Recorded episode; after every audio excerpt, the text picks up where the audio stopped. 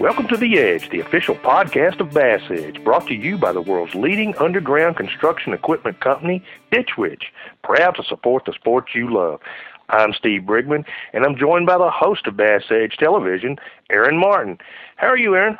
Hey, I am doing well. Steve, and yourself? Good. Who we have on today? We have Clark Wendlandt on deck discussing versatility, and then Dr. Fish Jay McNamara will be calling in to help us with managing expectations. Well, I'm looking forward to both of those. Let's rock and roll.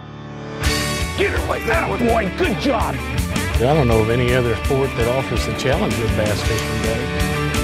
Oh, dude, did you see that? Yes, I saw that. that? Was awesome. Watch for the fish to pace the bait. What do you think of that, huh? There's full contact fishing right there.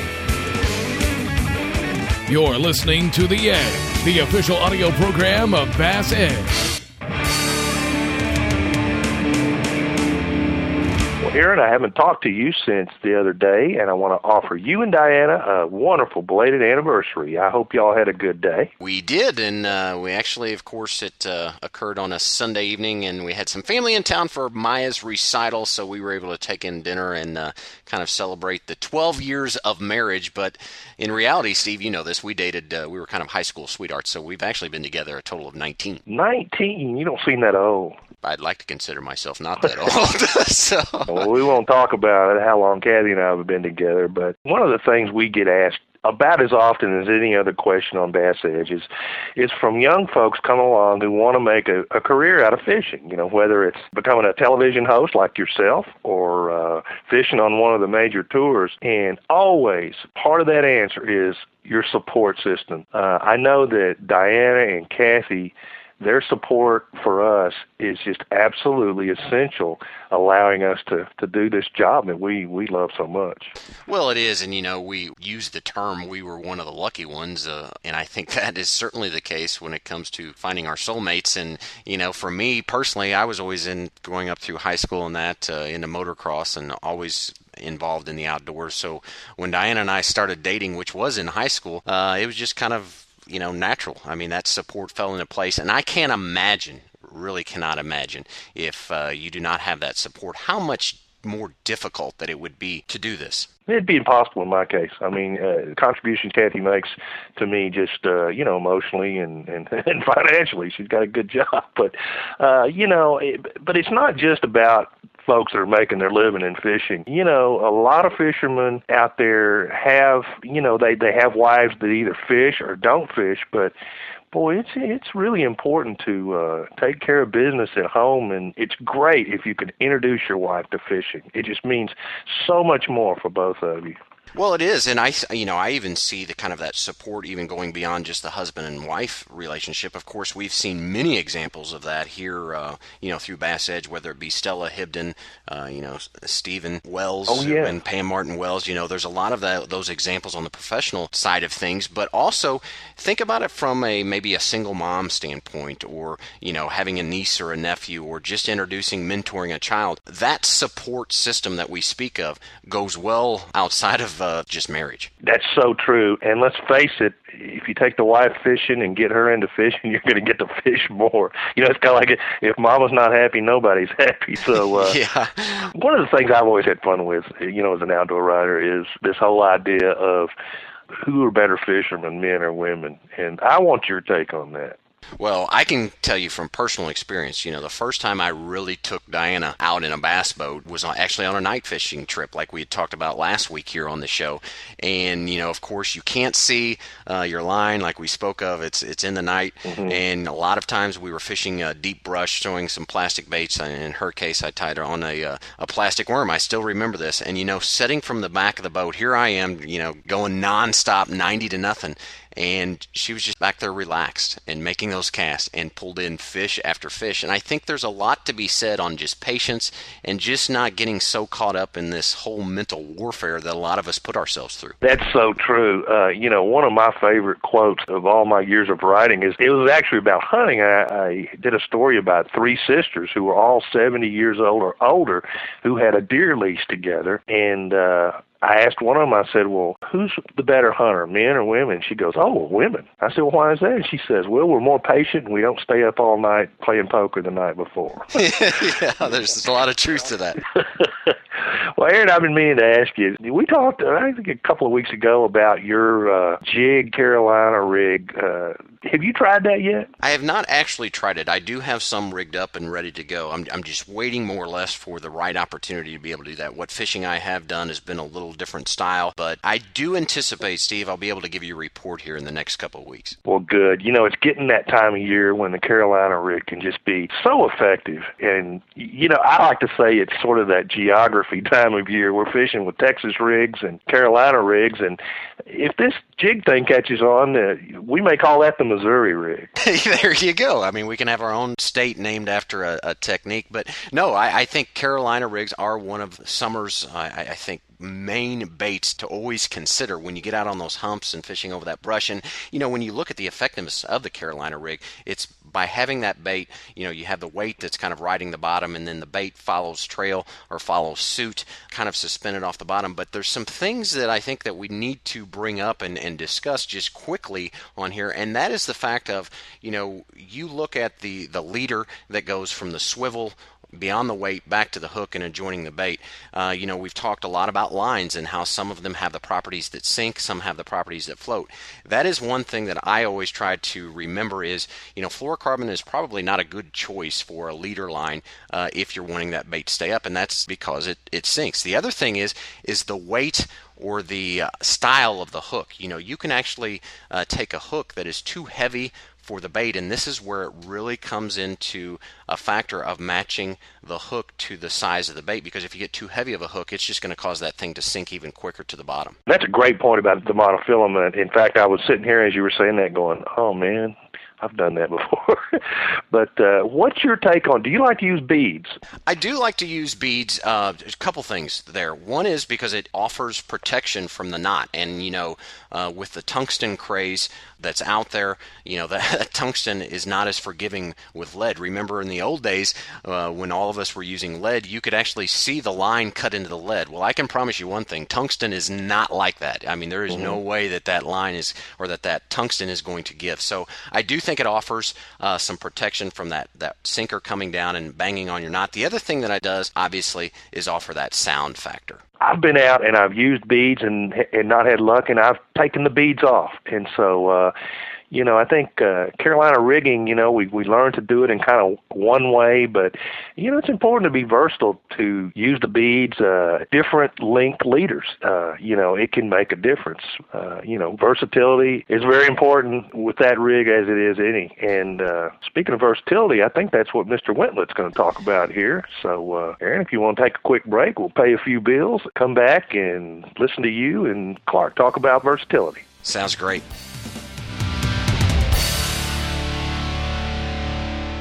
You've got the truck. You've got the toys. Now it's time to get the hitch that gives you more time to play with both. It's the Tow and Stow Receiver Hitch by B&W.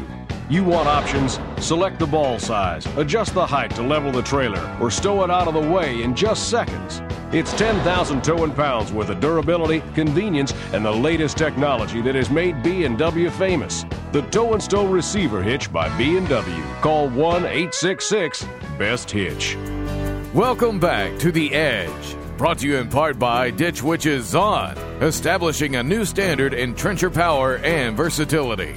On board with us today is one who is known for his numerous skills as an angler. His versatility has positioned him 10th in the world rankings and 2nd in the FLW Angler of the Year standings. And here to rub off on us today is veteran pro Clark Wendlandt. Clark, welcome to the Edge. Aaron, great to be here. You know, Clark, you have been participating really in the outdoors all of your life. And I guess the first question maybe you could kind of enlighten us on is what really sparked your initial interest in the sport of bass fishing? Well, I really got started um, with my parents. You know, eh, what we did on the weekends is we went, um, you know, we'd have school during the week, obviously, and then during the weekends we'd go out in the country and either go camping, go fishing, go hunting, just depending on what season it was. But that's just what the passions that I grew up with, and actually my brother and I both. Um, I've got one brother, and we just that's what we used to do. So I kind of grew a love for the outdoors from early on. You know, and and we're kind of the fortunate ones because we were introduced at at a young age, and you know, certainly I think when you look at the the landscape of the outdoors, and specifically in this case, obviously bass fishing, it's really had an impact on a lot of our lives. But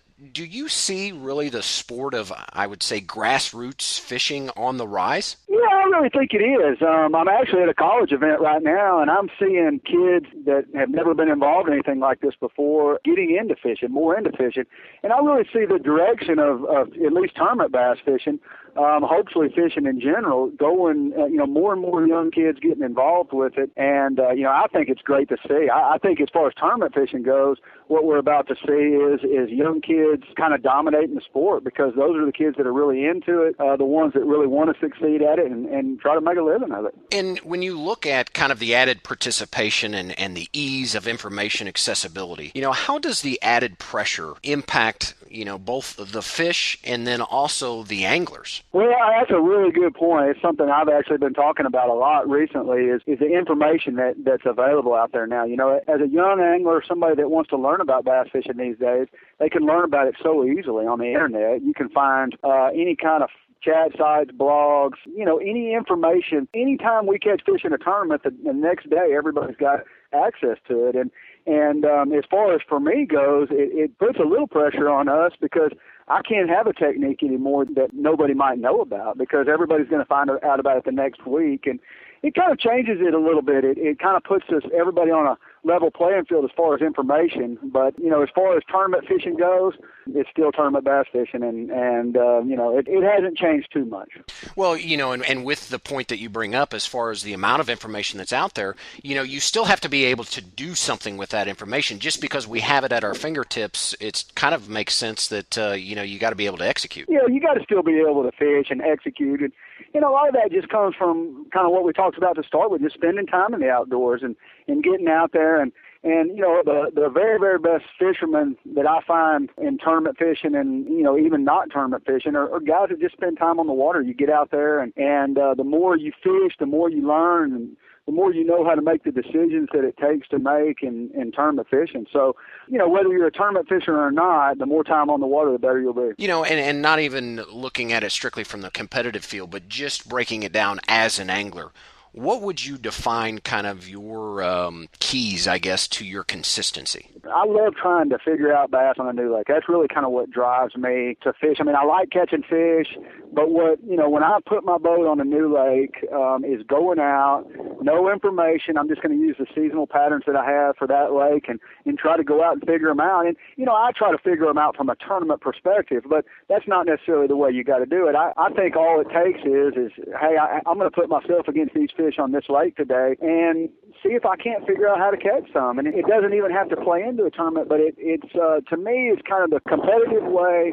Um, that's how I make my living trying to figure those bass out, and that's what I really love about fishing. Do you think that we as anglers can read too much into the conditions and the information that we're dealing with while we're out on the water? Yeah, maybe so. Um, you know, I think a lot of it is, you know, we got so much information, like we've already talked about. There's so much ready, readily available information and you don't want I mean you want a, a certain amount of it. You kind of want to keep up with what techniques are going on because a lot of times the newer techniques it's a little bit easier to catch fish. They're baits or techniques or you know the places you're throwing them maybe that fish haven't seen before. So it might actually be just a little bit easier to catch fish that way, but you also got to apply it when you're out there. You got to figure out how to catch fish as you go and uh, and that just comes from spending time on the water. You know, we hear a lot of talk. Uh, we spend obviously a lot here on the Edge, and then also on our TV show Bass Edge, talking about versatility. What is kind of your opinion or definition of the term? Well, versatility to me as an angler is not deciding before I get to the water, hey, I really want to catch them this way or I want to catch them that way. It's, you know, say I really like to flip, if I want to go flip. It's it's getting there, um, having some ideas in your mind that that you're going to go with, but actually letting the fish tell you what to do. You, you get two or three bites, a certain way, and and that leads into more bites and just not being dead set on a certain technique or a certain way that you've got to fish. To me, that's what versatility is. You just got to be able to adjust on the water. And really, what really good tournament bass fishing is, is being able to adjust at any time on the water. Speaking of adjusting, you know, let's let's kind of take present day terms. Here we are at the you know the first part of June. You hit the water. Obviously, in your thought process, you have kind of an itinerary of what you're going to go through and how you're going to work that. Can you maybe break down, you know, where you would start, what you're looking for, and then uh, follow down through your ABC choices? Well, what I'll do is is, is that I, you know, when I talked a minute ago, I talked about seasonal patterns and um, if it's if it's pre-spawn and it's a highland lake, I've kind of got an idea of what I want to do. Or if it's if it's a lowland reservoir with a lot of grass and it's post-spawn, I kind of have an idea of what I want to do. So it, it kind of depends on the season. But what I'll do when I get to the lake, if if we were going to talk about a highland reservoir and we were going to talk about it, um, you know, in the post-spawn, um, a highland reservoir is usually clear, and so I think topwater is going to be a big choice. That's something I'm definitely going to start with in the morning. Um, they're, you know, some of the slim bait baits are really good in clear water, and jerk baits are really good in clear water. And then if it gets sunny and calm, I might stop, you know, kind of slow down a little bit, and either throw a Carolina rig or maybe throw a jig head worm, a shaky head, um, you know, on, on more light line and, and finesse type tactics. So, I mean, I kind of think about every place differently, um, and, it, and it totally depends on where you're fishing. But that's just kind of the mindset that I'll go through before I get to a lake. And is it your uh, style to kind of focus on a particular part of the body of water that you're fishing, or do you kind of skip around and uh, move around throughout the course of the day? Yeah, I think that's a good point. You know, I usually will, especially if I'm practicing for a tournament. Now, if I only got one day to fish, I'm gonna, I'm just gonna pick an area of the lake and I'm gonna fish it. If I'm practicing for a tournament, I've got a three or four day practice and then a three or four day event um, what I'm going to do is is fish different parts of the lake, and maybe you know if the conditions change, I might fish a certain area that I really liked under different conditions uh, to see if it was any good. And basically, what I'm doing is just compiling information. I'm just trying to figure out where some bass live. I'm not necessarily looking just for a spot where they are. What I want is is a pattern. I want something that tells me, okay, if I can catch them in shallow grass here in the back of a bay, hopefully I can run to the next bay, find the same conditions, and catch bass there. So what I'm looking for is just it's just compiling information, and then when the tournament comes, or when it comes to the point where I need to catch some fish, then I can hopefully run those patterns and hopefully then do well. And you know, this is the time of year to where suspended fish can often be a little intimidating you know, what are some of the tricks that, that you employ to get them into to responding to what you're offering? This time of year, you do get a lot of suspended fish, and a lot of times they're suspended in just open water. They may not be around anything. They'll be schooling fish. Top water is obviously something that comes to my mind, or maybe a jerk bait. Um, both of those both of those baits are kind of more power techniques that you can fish fairly fast, um, and you can draw a lot of strikes that way. But if you got to slow down and say the fish are suspended just out in open water, they may be suspended around the tops of some trees, then you may have to go to something like a grub or a small worm, something that can actually, you know, stay in front of those fish for a long time. They don't have to move up and react to it. And you know, one thing to keep in mind is um, when you're thinking about suspended fish, usually we're thinking about clear water when we're thinking about suspended fish. If it's water's real muddy, the fish are going to hang closer to cover and you're going to be able to bump that cover to catch the fish. That that's not what really what we're talking about. We're talking about clear water situations where the fish are suspended around something and uh, some of those baits and techniques I mentioned uh, can work really well. Is there a particular, let's say if we're fishing a, a large reservoir, is there a particular end of the lake? Do you go more towards, in, in the case that it's maybe a man made reservoir, uh, has a dam generating some current? Will you typically hang out closer to the dam or do you go up to the upper ends this time of year? I, I don't really think there's a wrong or right answer to that. I think you can go, you know, my tendency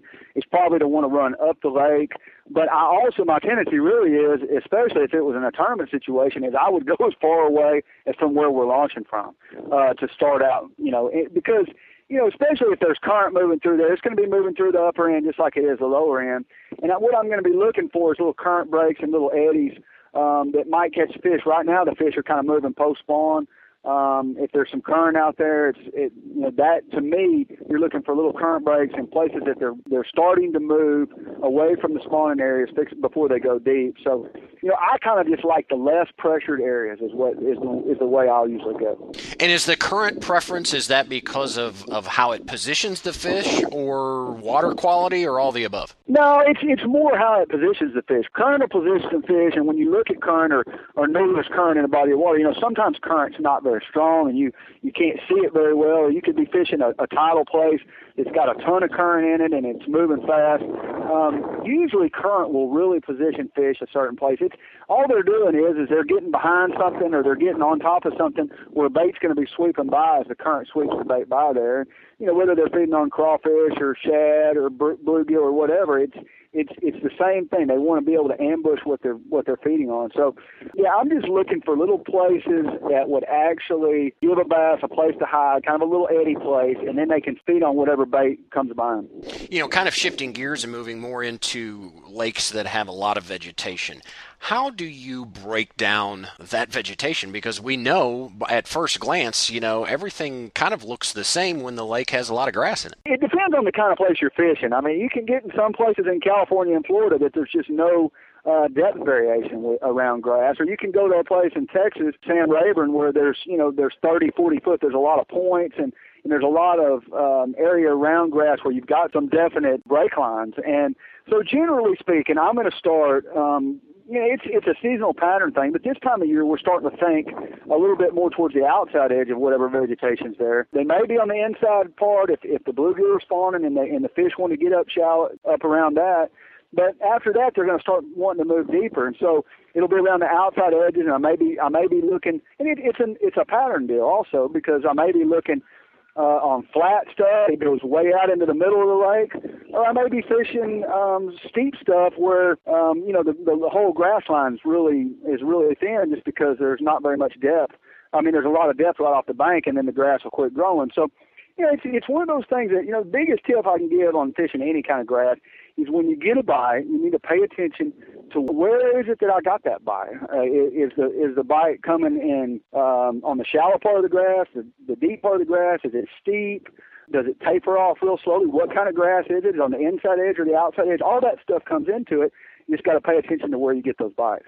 So, is it safe to say that you kind of fish the topography and the grass uh, and the relation to that is kind of second nature? Yeah, I think so. I mean, you, you basically you're just trying to pay attention to to what signs the fish will give you, and you know, on any grass, like it doesn't matter where it is. Usually, you can still pattern the fish within it. And one thing that happens in a grass lake a lot of times is you can find a really good spot. You know, let's just say there's there's a little rock pile, you know, inside a bed of grass, and you're fortunate enough to find that little rock pile, and that really is what keys the fish. But it may be hard to find another rock pile like that. So sometimes it's a real spot specific deal. But grass is one of the great ways to fish, and that's where bass the bass love being around it. They spawn around it. They eat around it that's where they spend a lot of their time. So if there's grass in a lake, I advise to fish it. Well, Clark, all good information, but I need to get us sent out to a break. And before I do, I just uh, want to wish you the best of luck in the rest of your season. And thanks so much for being part of the Edge. Aaron, thanks for having me, and uh, just look forward to doing it again.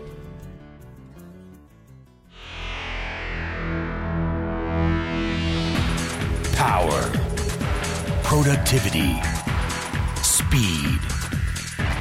it's the best trencher ever made, not to mention the best plow, dumper, tiller, backhoe, stump grinder, and tool carrier ever made. The Zahn, the revolution, is here. Now you can harness the full power of your boat electronics and catch more fish. Introducing Electronics 101. Whether a beginner or more advanced, leading electronics instructor Mike Webb shows you how to get the most out of any sonar unit. Common problems and frequently asked questions are covered in detail. Electronics 101 also includes bonus deep fishing tips from industry pros. Master any brand graph. Order your DVD by calling 888 390 8780 or online at bassedge.com. Hi, this is George Cochran. I'm Dave Wolak. Hey, Edge listeners, this is Clark Wendlandt. Hi, I'm Chris Ball. Hi, this is Jim Tutt, and you're listening to The Edge. Well, it's great to hear from Clark. You know, I, I really enjoy listening to him and pay a lot of attention to him because he's had so much success in these highland Ozark lakes that uh, you and I live near. Well, he has, you know, and of course, everybody knows, uh, or most everybody realizes, that his success on Beaver has been um, nothing short of spectacular. But when you look at the standings of where he sits within the world rankings, and then also being second in the FLW Angler of the Year standings, I mean, you can't get there or arrive at that destination by just, you know, being boxed into one technique. Well, and you know, consistency is the key to success, to that kind of success. And to achieve that kind of consistency, you have to be there's a certain mindset, and you just have to be willing to uh, to let yourself be versatile. That can be kind of hard sometimes. Well, it can be because, you know, like he and I talked about when I had asked him or posed the question concerning does um, that ever work against the angler, meaning you know the versatility. Because a lot of times we can get into our head to where, hey, uh, you know, we've heard or seen on the internet or heard dock talk, or they're biting this, or our buddies come in at the end of the day sitting around the motel, and I'm doing this, and you know, you, you start questioning and maybe second guessing yourself. But it goes back to what Clark said. You've got to stick with what you're confident in, and then mm-hmm. also just realize that um, you know anything can happen at any given time. Fishing is a changing dynamic by the moment. And you and I, I think we even talked about this a little bit last week. Uh, making the decision to move to change baits. You have to keep all of this this whole mosaic of changing factors like the weather and the wind and sunlight. I mean, that's what makes this great puzzle fishing what it is, and it's why we all get blanked every once in a while too. And to add to that, I think that's also the lure of the sport is because of the challenges, because of the many things that we get to go and uh, test our skills at, and a lot of it is you know just fundamental, but also uh, certainly you know the mental uh, part of it plays plays a factor factor. That is so true. Aaron, we got a great question this week, and it's from Jeff, aka Robo. Question is, how do I achieve a proper hook set? I've hooked into numerous fish and tend to lose them either on the second or third tug. This happens mostly when fishing plastic rigged and wide gapped hooks, 8 to 12 pound monofilament, 6 foot 6 medium action rod with a spinning reel. I can't compete in tournaments if I can't put fish in the boat. It's very frustrating. Any advice would be greatly appreciated. And Jeff has some nice things to say. He says he enjoys the podcast and the expert advice, and he says we're truly great people willing to help others and hopes we continue to educate in the future. And Jeff, we very much intend to continue in the future educating and talking to our good friends. Aaron, talk to me about hook sets. Well, I think uh, Jeff poses a very good question. And there's a couple things uh, to point out here within his question question. You know, when he says, obviously he's fishing uh, soft plastics, that's where he's having most of the difficulty. He's using a 6-6 medium action rod, the spinning reel, and then the second or third tug from the fish, and then also the 8 to 12 pound mono. I think all of those give us clues in looking at the fundamental mechanics of what is happening, and maybe um, possibly some of the reasons of why he's having problems putting those in the boat. First, I'll start out with plastics. You know, one of the interesting things concerning a plastic bait, you know, there's so many, whether it be salt, flavor additives, you know, scents, those type of things. A fish will hang on to a bait for a long time. I've actually witnessed this. We've seen this. They'll actually swim out from under a dock. You can actually allow them to hold the bait to get it out of a tree or on a bed.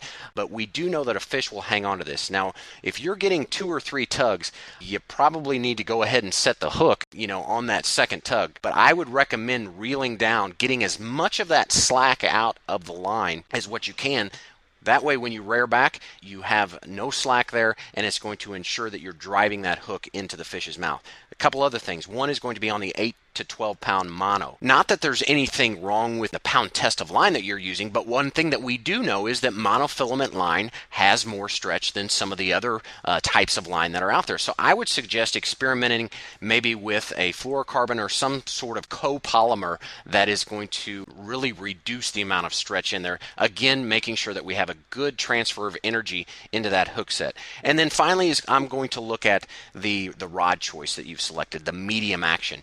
You know, one thing that we know about rods with the different actions and the different properties of rods is how forgiving are they. And I would suggest possibly going up to maybe a medium heavy, uh, something that has a little more stiff backbone to where when you rear back, again, it's all about transferring that energy down the line to that hook through the fish's mouth so that we can get that fish into the boat. Well, that's great advice. Uh, and Robo, it's good to hear from you. And keep in touch. Let us know how that tournament fishing's going. And uh, Aaron, got another great interview on tap. Our very own Dr. Jay McNamara, Dr. Fish himself. So uh, let's break away for a sec, and we'll be right back with Dr. Jay McNamara.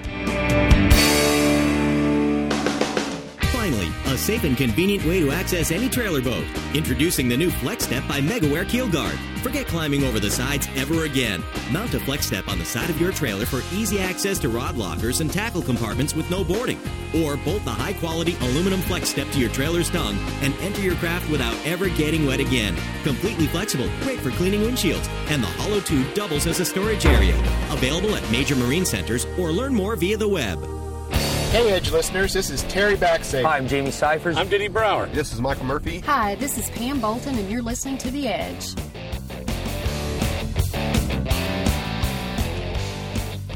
Welcome back to The Edge. You know, the term mental warfare is most commonly reserved for sports like chess, golf, and tennis, but most anglers agree that our thoughts while we're on the water largely impact our results. And joining us today is Jay McNamara, performance psychologist and author of the top selling book, The Psychology of Exceptional Fishing. Jay, welcome back to the show.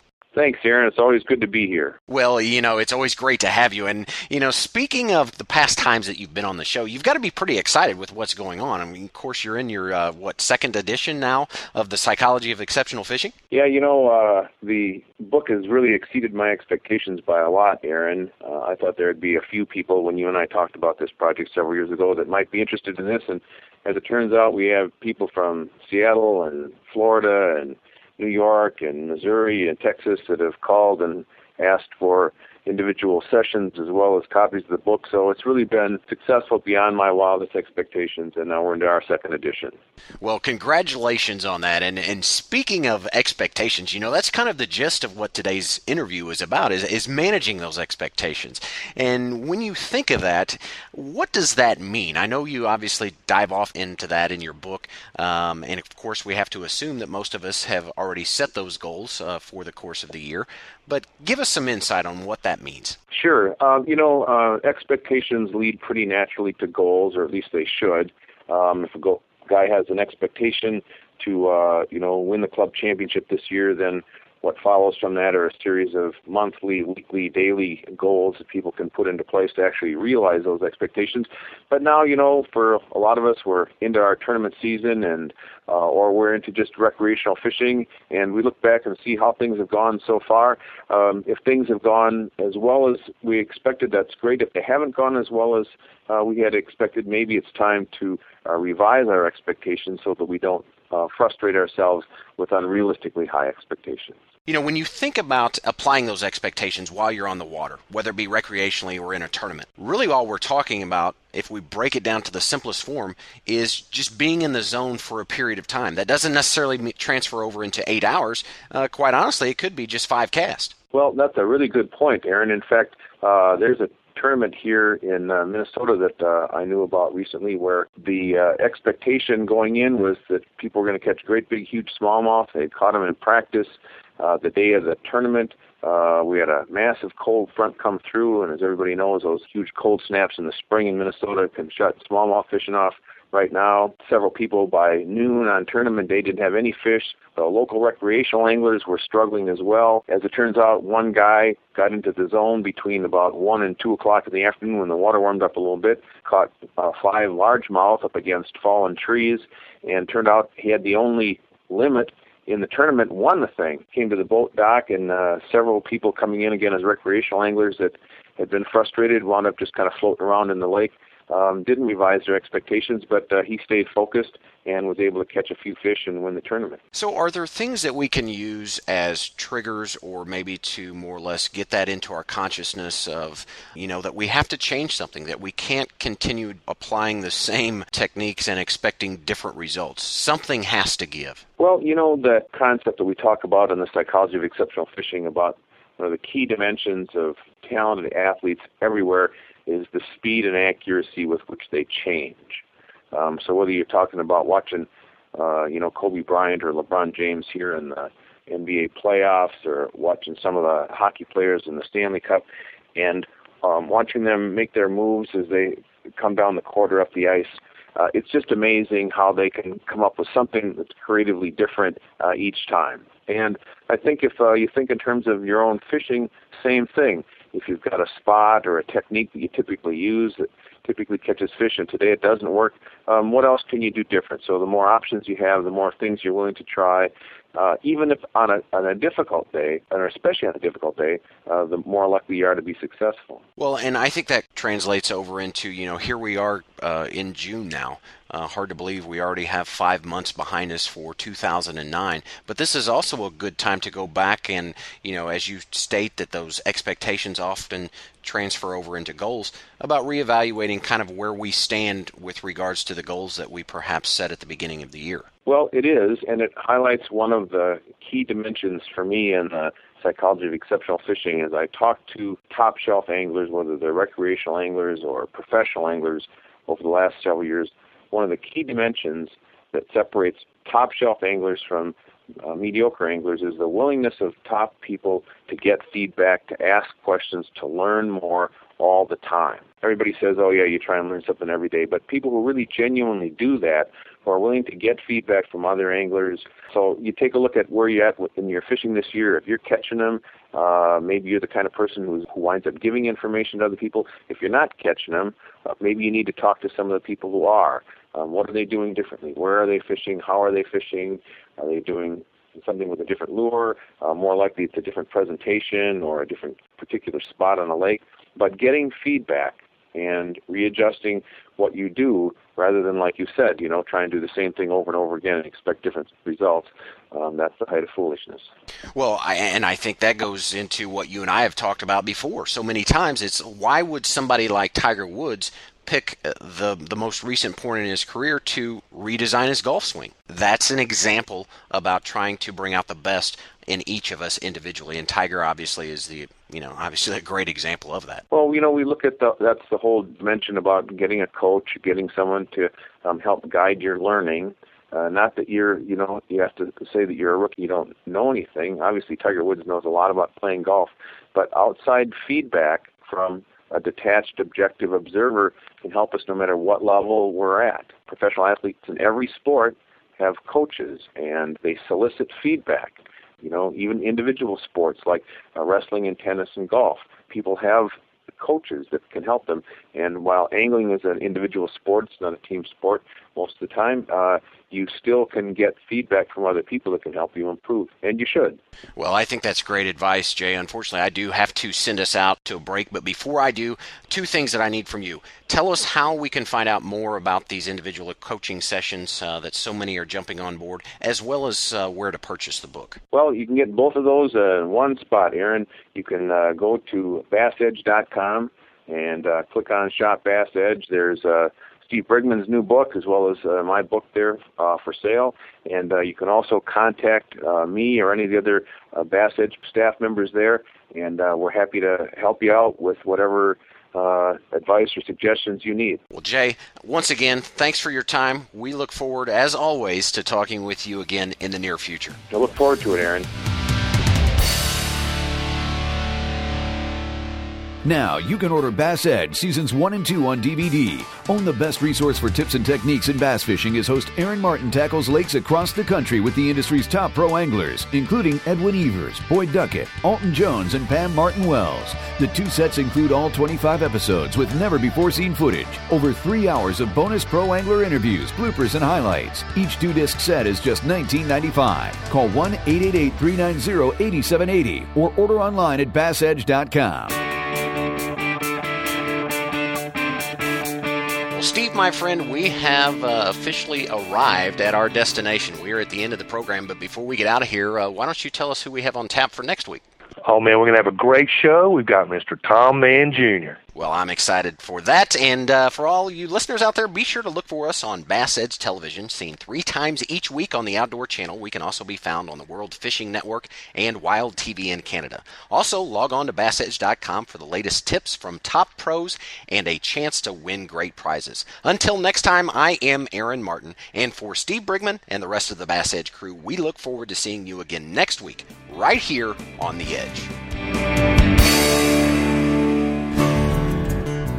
This week's edition of Bass Edges The Edge has been brought to you by B&W Trailer Hitches, Ditch Witch, Mega MegaWare Keel Guard, O'Reilly Auto Parts, and Legend Boats. For more information on Bass Edge, including our television show, training materials, e-newsletter, and podcast, please visit www.bassedge.com. Be sure to join us next week on The Edge.